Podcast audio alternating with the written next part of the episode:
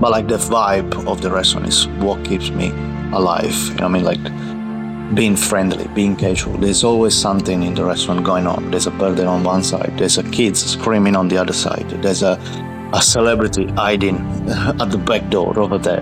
There's always something to do in the restaurant, and that's amazing and fascinating. This is the Deep in the Weeds podcast. I'm Anthony Huckstep. Learning your craft on the eastern tip of Italy is a world away from a restaurant offering at a casino. So, how do you transcend the context and deliver a dining experience that gives diners a real taste of Italy? Martino Pulito is the executive chef of Cucina Porto. Martino, how are you? Good, good. How are you, Anthony? Thanks for having me today. It's great to get you on the show. Uh, you um, running. You're at the helm of the um, restaurant Cucina Porto at the Star in Sydney. How are things going? Things going very good. Like we opened the restaurant uh, three years ago. Uh, like uh, it's been an amazing experience, to be honest, because uh, we've reached the number one casual diner restaurant in uh, New South Wales for the past couple of years. Wow in the in tough times like during COVID. So like it was a massive achievement for for me and for the whole team over there. Uh, we see a little bit challenges. I'm not gonna lie it, but things are going are still going good. It's through the last three years has been sort of a real upheaval for most people on the planet. It's what's it been like running a restaurant during that period uh, for you and a new restaurant at that? It was a uh, challenging from one point of view because uh, of course you're gonna reimagine the way how you do the dishes how you do the kitchen how you do the menu and stuff like that. But at the same times was a good challenge because uh, it kept my brain moving all the times and try to jump in different product products uh, jumping on different projects and knowing different people. And this is where i started for example as a chef to using local small suppliers in New South Wales, which uh, I didn't have time before because volume was incredible busy in the, my past places. So like uh, I start helping the local growers, which is great. Oh, well, t- tell us about some of the ones that you got on board and, and how different things are. You know, what have you changed as a result of what's happened? In terms of changing, like I thought, how can I, my kitchen be a little bit more sustainable? So that was before the storm was coming to the global scale, you know what I mean?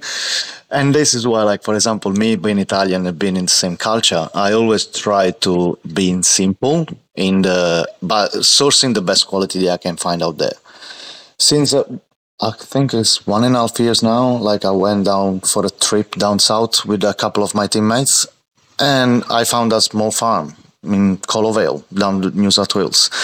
That guy is amazing. Like he's doing everything off the grid. He's producing mushrooms. He's doing uh, chicken, honey. He's doing so many beautiful things. Which uh, I say, look, I'm the guy that I'm gonna give you the voice because I'm in Sydney and uh, I can start bringing you the product over there and uh, I started this collaboration with this farm and then of course he start talking with other people and the other people and slowly slowly like i adjust my menu based on this. And now like everyone is on the same path what i can see in sydney which is great. It, has it changed sort of your approach and what you are cooking? The approach not really. It's more the approach when we go and talk to customers. Yes like the training that i do the training that i do with the with the front of house people that's yes 100% because now what we're going to do is we're going to tell a story. So i'm not going to reinvent the wheel when it comes to a dish. I'm just going to tell a story tell a story to our customers that this product is locally grown is seasonal is and they probably love it. And that's why they always come back because they they know. Uh, in fact, they, for example, if one day one item is 86 or we don't have it, it's because it's sourced locally. So it's not coming from any other part of the world. Tell us a little bit about uh, what you're doing there, what what what the restaurant's like, and what's what sort of food are you doing? So the restaurant in Cucina, like Cucina Porto is an Italian restaurant, and yes, it's a casual dining, but I always like to use the premium products, premium ingredients that's out there. It's more like a vibe that we created, which uh, it needs to be affordable for everyone and for every needs. So when we open, I had to sit down with my venue manager together to see what's uh, what's gonna happen, and we decided to be very limited in price when it comes to menu offering. That was a key things to go on the market and at the same time we want a, a place with a, a, nice vibe a nice buzz. So like the people we also in front of the theater the Sydney Lyric theater. So we also need to be very fast uh, when it comes to pre-theater show or after show. And this is what like it gave me the idea to try to get all the people there. So like I don't want to limit a restaurant just for a date or for a birthday. I want everyone to come in my restaurants, and this will put a lot of pressure on myself when I build the menu. And this is what like I want to like a, a high quality of products. And the key is uh, consistency. And this is why right now I'm doing birthdays, dates, proposal, business meeting, conference, a celebrity that comes and want to be private and having a bespoke menu. So I literally try to cover all the people out there. You've uh, worked in all sorts of environments and different restaurants, which we can get into shortly. But how different is is running a restaurant in something like uh, the Star uh, as part of the entire sort of restaurant offering? It's got like its own challenges because uh, Star is a big uh, group is a big corporation with uh, solid policies. And uh, I'm not gonna lie, I it's, it's tough at times, yes, but I can say that all of the experience that I had before in different restaurants give me the possibility to open my my head when it comes to corporates, uh, which uh, that's what keeps me going all the times but like at the same time it's also rewarding because uh, it's got like a big visibility out there. And there's something that for example like small other restaurants they can't really afford to do it. So like it's a win-win from one point to the other. Well i want to explore what you are doing there in a little bit but take us back to when you were young. Whereabouts did you grow up and what sort of role did food play so, like, uh, I'm from Italy, so I born in and raised in Martina Franca, which is a small city in uh, Puglia, like TripAdvisor number one destination right now in the world. The place was uh, like like I started being chef when I was ten, like very early stages, because I always loved the food. Like food is in Italian culture, is the way how we I don't know we give. Uh, love to friends always shared things with other people. Is the way how my mom and my grandma and all the people transmit by generations. So like it's in our blood. So like i remember when i was 10 my father is an hairdresser. He told me to stay with him in the shop. But after a few minutes i got bored so I asked him, can I go and work? Can I go and work somewhere else? You know what I mean? Like just spending time because my father didn't want me to stay on the street and play soccer, you know what I mean? Stuff like that. And they found a bakery for me, like a bakery where uh, I was working uh, from 10, years 10 to probably 12, 13. So like very young age. But literally like at that age, you, you, it's just a game. Like I remember, it was just to play with the dough, to try to catch cherry tomato, I put on top, like having fun and spend a couple of hours. Like that was a different things. It started get serious when I go 13, I believe, because I started to be more ambitious when I was 13. And that's when I, I start moving in a different restaurant locally, like uh, in the same town, starting learning how to cook a pasta or how to make a pasta from scratch or I don't know how to bake a fish. Like all these little pieces. And this is was before I actually went to culinary school. Mm. Tell us about sort of growing up in, with the family. Is there any sort of dishes or feasts that you recall um, that you can share with us with your with your nonna and mother? So many. Like i'm so many. So like i like being italian means you are surrounded by food all the time. Like like even your cupboard in the box wherever you try to open the shoes there's always food there. The when i was a kid i remember like just the smell every morning when i was waking up. When i was like five or six i still remember that now right now. The smell of uh, the onion that was frying in the oil for my mom to make meatballs or stuff like that and that probably, I think that's why I get into food on the first time. But one of the dish probably is mine on uh, my grandma meatballs, which uh, even now I'm growing up man, I'm still overseas. Every time I go back, she always have a portion for me, ready to go in the freezer. Which is a, a simple, basic meatball. I call it meatball, but it doesn't contain meat because my family wasn't that rich back then. So like uh, the ingredients were just bread, white wine, olive oil, and a couple of eggs. What the land can give. Uh, this is why my grandma used to make all this every single day, and uh, it was giving us when we were finished school. So like sometimes they used to give us the little box to take a, to take it to school. So like instead of in Australia, kids got a little sandwich. I used to bring a pasta with meatballs to school. different different childhood, yeah and then also like I remember one of the dish which is a orecchiette. I don't know if you heard like the ear shape kind of pasta, which my grandma was always making it, and she believes that if she will put the pasta on the bed, the pasta will taste better. And this is why when she actually was making the pasta in the kitchen, then she was resting the pasta layer on the bed. And my grandpa was so upset because he wanted to do a nap. Like nap is essential in Italy. He could not do it because they actually was uh, was passed on the bed. uh, that's amazing. Tell, tell, us a little bit about the food of the region that you grow up in. Is there sort of ingredients and dishes that sort of exemplify that region? That you could share. The region is um, is a like Martina is a, is a city which is in the middle of the Puglia, so like uh, it's in the land, but at the same time we got a lot of seafood culture there. So like uh, being in the Mediterranean, being in Italy, we got access to, I would say, probably the best produce out there.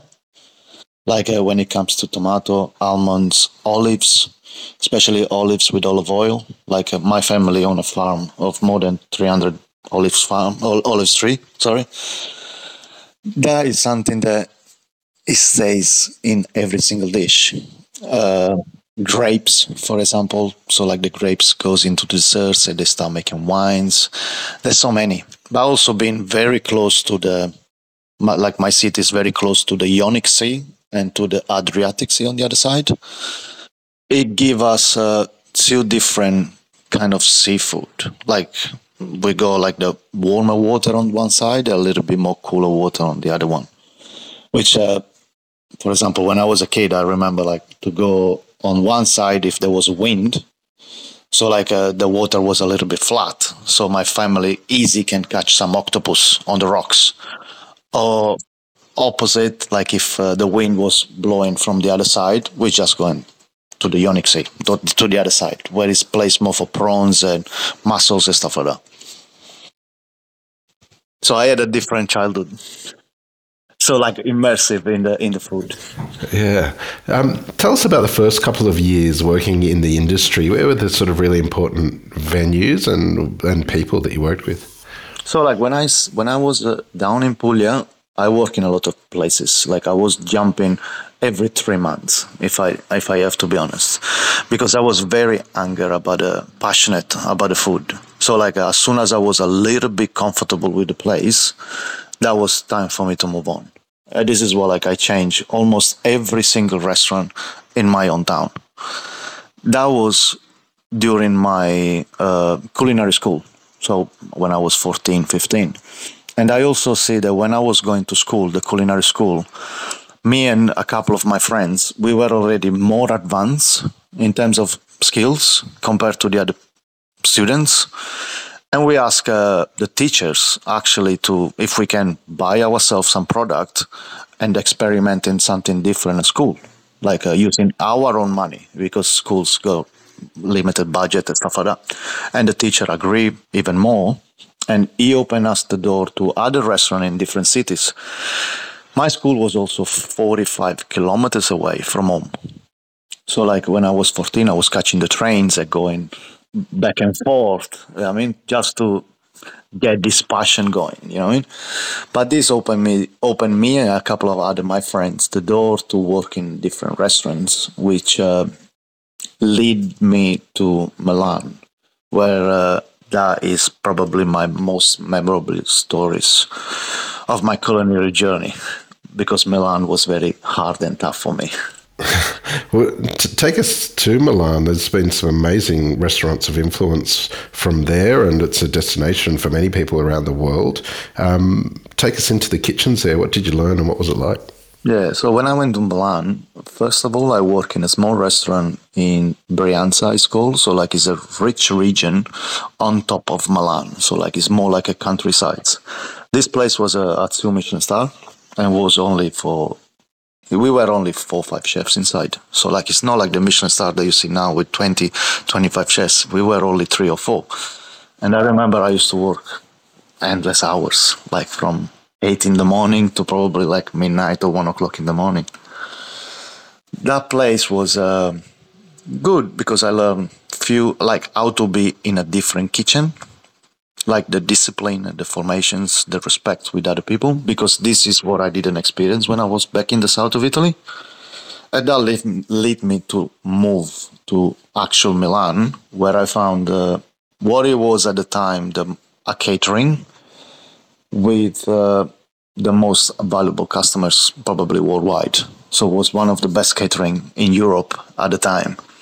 Because uh, just to name a few customers, we had uh, Gucci, Prada, we had Versace, we had uh, prime ministers. We used to serve the G8, the convention, the secret conventions that all the politicians used to do.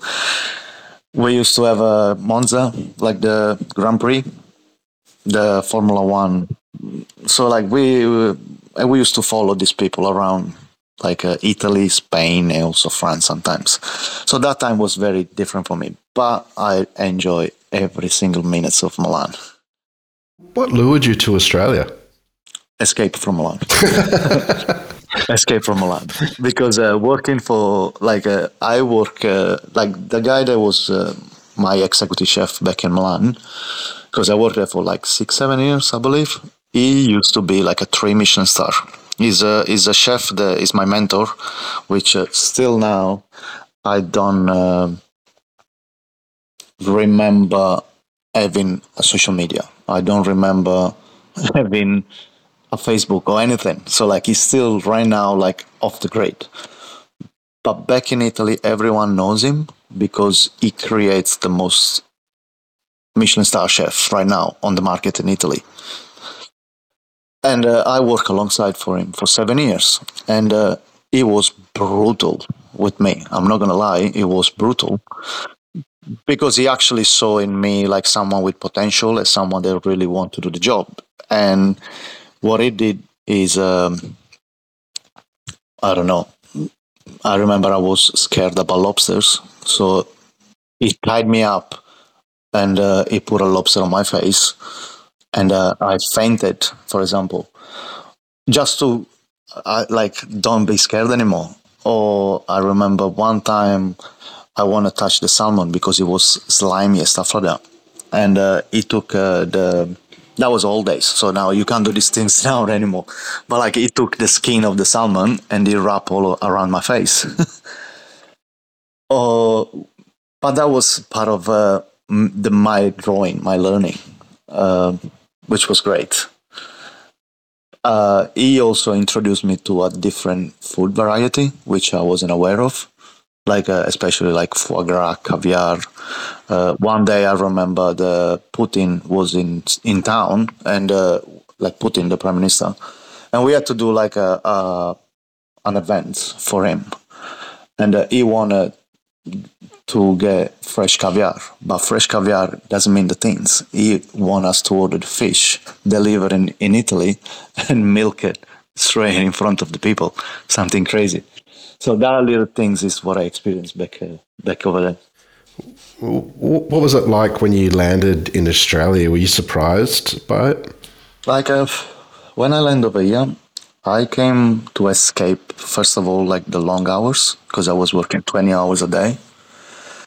And at the same time, it's not really being recognized. So when I land over here, I saw a lot of different places. I didn't recognize uh, as a restaurant, if I have to be honest, because I saw them, I saw them like a, uh, with a different layout. Like I saw the here, no one used to have a tablecloth like around, for example, or like towels, or there was no very much music uh, on the outside or like the people waiting at the door. I'm talking about like 12 13 years ago when i when i arrived. So it was very hard for me to actually understand what was a, a cafe or was a restaurant. That was back then. Then I, when i started working inside i saw there was a, a very mixture of cuisine incorporated in one. So even if he, uh, they say, okay, he's Italian or uh, Asians or he's um, Mediterranean, there's still a little bit of product use from uh, other countries. So it's not like 100% authentic, which uh, it gives me more approach to different ingredients, which I actually never been across when I was in Europe or like try to use, for example, yuzu instead of the lemon to use some different dishes. That was an example, and that creates uh, like a, a little bit more interest for me. The hours here were and the value of chefs in uh, in Australia was more rewarding, and people recognized the job uh, more when I came. But at the same time, I came before the European storm, so like uh, I was one of the flagship probably of the Italians back in uh, 2012. And uh, it was challenge back then to get the visa to stay, all the sponsorship stuff like that. And this is why I chose to be uh, to work for Jamie Oliver with uh, under a lot of pressure from an international brand, an international chef uh, with a lot of face out there. But that was the key that I believe to stay in this country because I really love this country. Mm. How different was Jamie's Italian compared to what you knew of Italian? Look, the honestly was uh, sixty percent, seventy percent different. But like uh, I wasn't the Italian. They always say, "Oh, this is not authentic. I'm not gonna eat it." You know what I mean? Uh, this is not done like properly. I'm not gonna eat it. I try to go deep and understand why Jamie's Italian was doing this kind of dishes. And I understand the response of the customers, uh, which we had a crowd of like a thousand people a day. And that made me realize that at the end of the story, if the chef is good, but you got no customers coming inside the restaurant, you're no one. Like, and that make me understand that the real important people are the customers, first of all, so they are the people they come into the restaurants, so they're gonna eat, buy your food, pay the bills at the end of the story. At the same time, motivate the team, creating something different. Uh, Jamie's Italian was a very good platform for me to understand this. Mm, that's amazing. Um, you've been head chef of many venues in Sydney. Tell us about some of the venues and the more important sort of step, steps that you've taken since you've been in Australia so like Jamie Oliver was one of the venue where I wasn't a chef, but I believe I was working as a head chef because we we were jumping head chef every couple of months because it was a tough restaurant. So like uh, I was a sous chef over there with uh, another one, and uh, with not having like a a leader presence all the time, we had to do we had to learn management the way how the restaurant was working ourselves. So that was one of the first challenge. At the same time, it gave me the ability to know a lot of suppliers here. I start creating a lot of relationship with the fish guy, with the meat guy, or with the vegetable people, like the key important people for my job. And then when I left Jamie Oliver, I I want to experience a different kind of restaurant, which was an organic restaurant. It was a, it's called Pasta Emilia, a small Italian restaurant in Surry which was everything organic. So like for me, it was a challenge not to learn the skills or to learn the cook, how to cook it, but more the way how they were sourcing the product. Because uh, for that restaurant, it's very important to source organically certified and biodynamic product to have the logo on the door. So for me, it was a challenge because I had to know, I had to restart all over again, starting where he used to buy the uh, used to buy the meat or where he used to buy the the cheese or all this kind of stuff. So it was a challenge for me.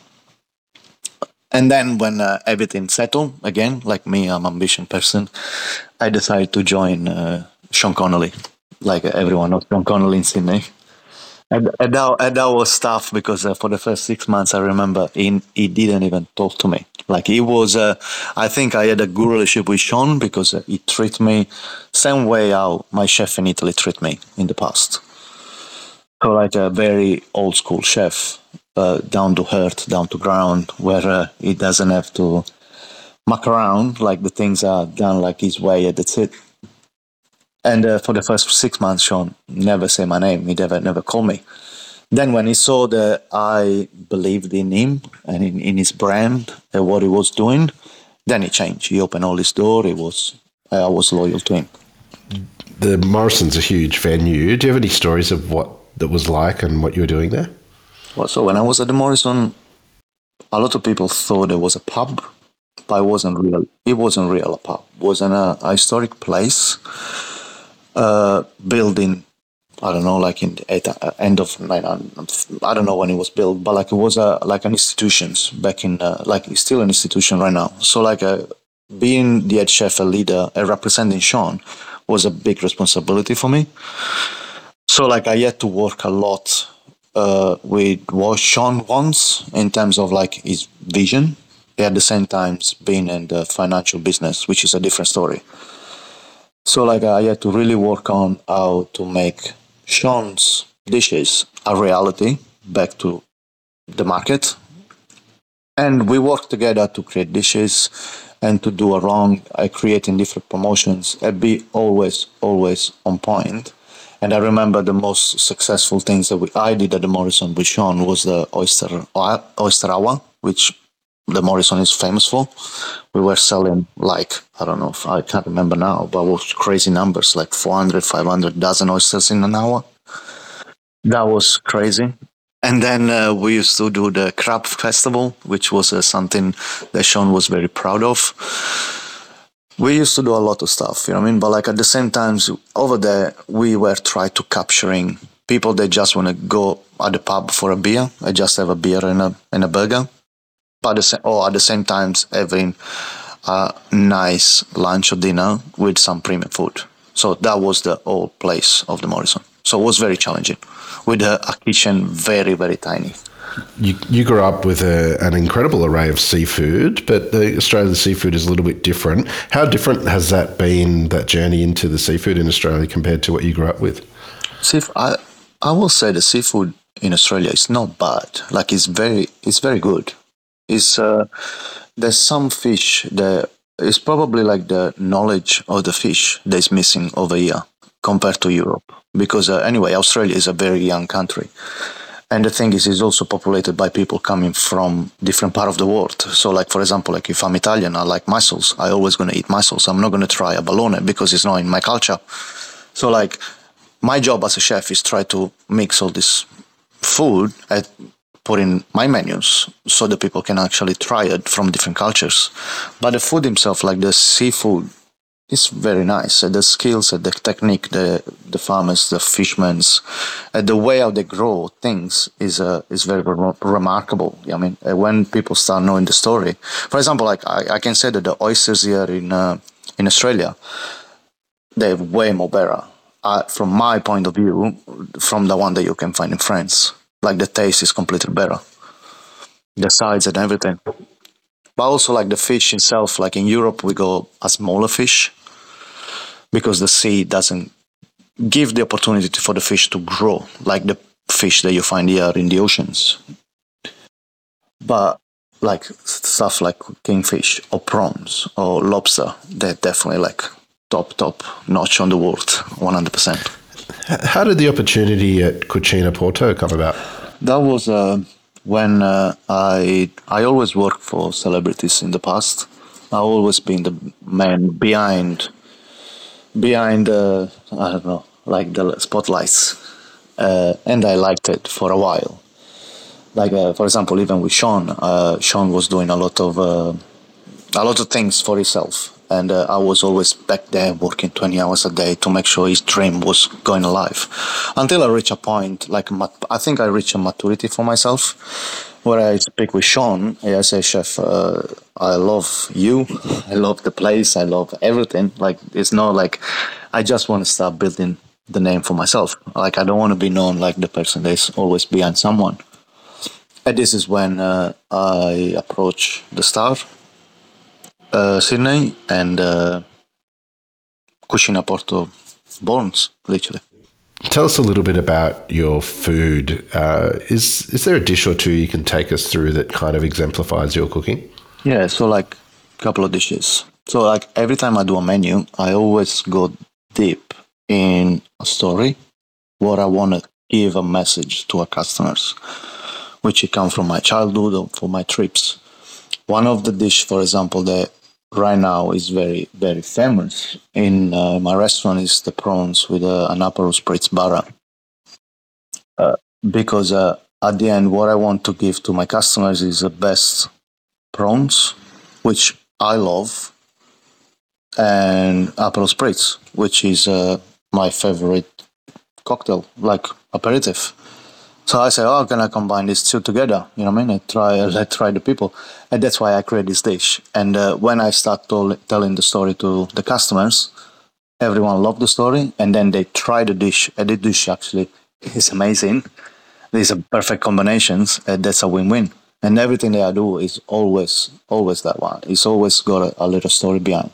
Even if I do like a little, I don't know, gnocchi with I don't know, like so so anything. Like he's always got like a little background there, which uh, he needs to create a story. Now I'm trying also to motivate my team, uh, to because I want to inspire them to get themselves in the dish. Because as I say, like uh, uh, when I do Italian cooking, I don't really create crazy things because I what I found out a lot of people get scared of the unknown instead i try to tell my staff to put their own life in the dish. So put their own childhood put their own uh, experience in the dish that they're gonna make it. So like uh, at the end of the story is uh, is also them. So it gives them a little bit of reward. And this is when they start creating a little bit specials. For example for the restaurants which uh, it's always great because at the end we always buy a good food, but like if there's a story behind, there's a whole experience there. Uh, are there any dishes um, that are inspired or a replication of the food from your family or childhood memories? Uh, I will say maybe 50% of the menu. yes. 50% because at the end at the end of the story like even every single pasta like if i put the linguine for example with the seafood that's a dish that, for example, I was having every Sunday. Or in the past, uh, like in the previous menu, I used to have a orecchiette with a cime di rapa, which is uh, like the top of the broccolini. But that dish is a very classic dish. Uh, so I took that dish and uh, I want to make more interesting because at the end it's just a pasta with broccolini. So like I start experimenting using uh, different alcohol inside content like uh, aperitif and stuff like that or then modify a little bit the sauce to recreate the same flavor profile maintaining like the authenticity of the food itself. And at the same times being like uh, how can i say it? Like vegetarian vegan uh, with the possibility to not having nuts. So like a dish that can be suitable for everyone, literally. Because what I found in Sydney is also like a lot of restaurants do the dish and they can be modified because they're made in pre-batches. Where, uh, for example, my is cooking everything fresh to order. So, like, if a person go, I don't know, like a chili allergy or a garlic allergy or stuff like that, but I really want that dish, I will be able to make it because everything is made fresh on the spot. And that's one of the key when I build a menu. So as I said, linguine is probably like one of my favorite. Then I got the ragu on the on the menu, which uh, if I try to take it off the menu, people will following me around Sydney just to put it back because everyone love it. Uh, I, of course, I got the veal, the crown veal on the menu, which is uh, what the people call schnitzel, but like it's done in the proper way, nice in the pan with a clarified butter, stuff like that. There's so many, so many. well, you've built an amazing uh, restaurant there at Cucina Porto. What What do you love about what you do? I love uh, the energy. I love the challenge that every day is going to be a new day. Uh, I love uh, seeing customers, the same customers coming through the door every day, every couple of days. And that's uh, probably the most rewarding things. I saw people recognizing the job as a team, not as an individual. And uh, I see the challenge because at the end, working, we, we still do two, 300 people in an hour. So it's still a challenge nowadays. I also like, uh, I'm proud that I built a team very young because I'm always supporter of the young generations. Where, uh, I will say that like 75, 80% of my kitchen team is female also, which is, uh, is a great achievement for me. Yeah. It is hard sometimes because putting all female at the same time, sometimes it can be very hard. But they go something else. Like my, I'm very proud of what the team is doing. And this is why like the Cucina Porto in terms of restaurant is always up there but like the vibe of the restaurant is what keeps me alive. You know what I mean? Like being friendly, being casual. There's always something in the restaurant going on. There's a birthday on one side. There's a kid screaming on the other side. There's a, a celebrity hiding at the back door over there. Or there's a, a CEO coming from, uh, I don't know, any part of the world that he doesn't want to be seen. There's always something to do in the restaurant. And that's amazing and fascinating. Well, um, it sounds amazing and fascinating just hearing about it. Um, it's been an honour to have you on Deep in the Weeds today, Martino, to hear just a part of your story. Um, please keep in touch and we'll catch up again soon. Thank you, Anthony. This is the Deep in the Weeds podcast. I'm Anthony Huckstep Stay tuned as we take a deep dive into the lives of the incredible people who ply their trade in the food and hospitality sector. Special thanks to executive producer Rob Locke for making this all happen. Follow us on Instagram at Deep in the Weeds Podcast or email us at podcast at deepintheweeds.com.au. Stay safe and be well.